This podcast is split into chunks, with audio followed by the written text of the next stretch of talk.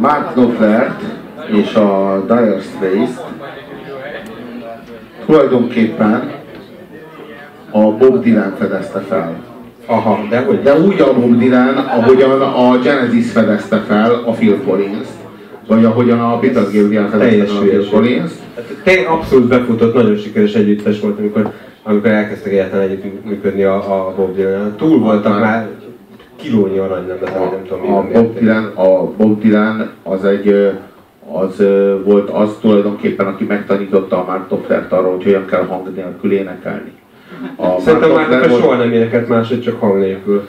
Világos. Nem de, de, a, de, de a Bob Dylan nyomán viszont ez már nem is volt olyan kínos. Te nagyon a, szereted a Bob Dylan. A Bob Dylan, a Bob Dylan volt az, aki, a Bob Dylan volt az, aki a megtérési albumát a Mark Knopflerrel csinálta meg, aki egy másik zsidó.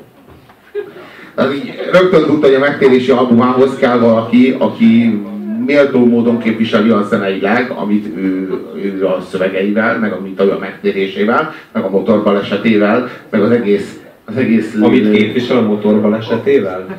Amit a sorsa, amit a sorsa, amit a sorsa a motorbalesetével egyáltalán előmozdít, vagy igen, Azt Mark Knopfler zsidóságával. A, más, Mark Knopfler, a Mark Knopfler az az egy kibaszott hüvelykújjával, igen, azzal. Ott az, van, ott van, ott van. Most, hogyha látjátok, ott, ott történik a csoda.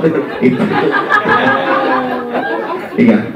Tehát az, az az igazság, hogy a Mark Knopfler nem csak, hogy, a, tehát, hogy három, három, három olyan Bob Dylan lemez van, a Slow Train Coming, az, a Shut of Love és az Infidels című lemezek, amelyeken a Mark Knopfler játszotta a szólót, és amelyeknek a, amelyeknek a készítésében a Mark Knopfler részt vett.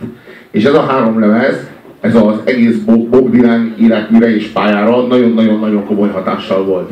Tehát a Mark Knopfler is nagyon sokat adott a Bob Dylannek, de tagadhatatlan abból, hogy a Mark Knopfler is nagyon sokat tanult a Bob Dylan-től, és ez csak a pályafutásának a végén az utolsó egyharmadában, amit mostanában élünk, akkor látszik csak igaz, hogy mennyit tanult a Mark Knopfler Bob Dylan-től, vagy hogy a gyökereit, azokat mennyire a Mark Knopfler a Bob Dylan-től meríti. Amiről én még akartam beszélni, hogy az előbb mondtam, hogy ugye, ha az ember nem akar erekciót, akkor ezt a zenét hallgatja, és ez, van valami ellentmondás, mert az ember általában a zenétől valami, nem, nem tudom pontosan mit vár, de, de az, az igazság, hogy bár abszolút kiváló szexuális életem van, és imádom a feleségemet, de néha azt érzem szégyelősen, hogy a Dire persze, utána nem kívánom a szexet, mert ez jobb, mint a szex, ez elég nagy szégyen, biztos a mai farok és church orientált világunkban, de nekem egy ilyen szám meghallgatás adott esetben nyújtja azt az élményt.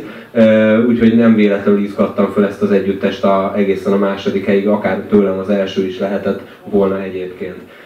Nekem az is nagyon szimpatikus, ahogy hozzá másokra az egészhez, tehát hogy ő visszanult a stadionokból. Az is nagyon szimpatikus, hogy a dalokhoz viszonyul. Tehát itt, itt eddig mindig, mindig az, az eddigi együtteseknél nagyon érdekes dolgokról beszéltünk, progresszív zenéről, frontemberről, hangzásról, de a Mark az, aki, aki mindig dalokkal foglalkozik, és látszik, hogy nagyon jó viszonyban van a dalokkal, és ez nekem nagyon tetszik. Van egy, van egy, van egy videó, meg lehet keresni a YouTube-on, ahol van körülbelül egy órában egy szál gitárral körülbelül előadja, hogy, hogy hogyan születik egy dal, és az a, az a speciális viszony, hogy, hogy tud számokat vagy dalokat írni, az egészen lenyűgöző. Ez a speciális viszony abban fejeződik ki, hogy a Mark Knopfler már a korai években, a Dire Straits karrierjének az elején fellépéseken arra azt kérte a színpadról, hogy halkítsák le a zenét, hogy a közönség tudjon beszélgetni a, a koncert közben.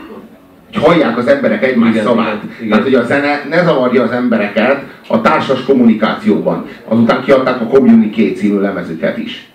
Igen, igen, igen. Egyébként... Sokat elmond egyébként erről a zenéről, meg erről az attitűdről, amit képvisel a Mark Knopfler. A, a harmadik szám, amit, amit válogattunk, aztán a legismertebb Dire Straits szám, de ez egyik legjobb is. Talán egy hibája van, hogy ilyen Donubius rádiók egy kicsit túljátszották az évek során, de, de hát hogyha azt mondtam, hogy a Paradise city aki nem pógózik az agyhalott, akkor akinek el nem borsozik a hátán a, a hideg, vagy nem áll fel a szőr, nem tudom, a, azzal is valami, valami gond van, mert, mert ez egy annyira, annyira hatásos melódia. Úgyhogy hallgassuk meg ezt.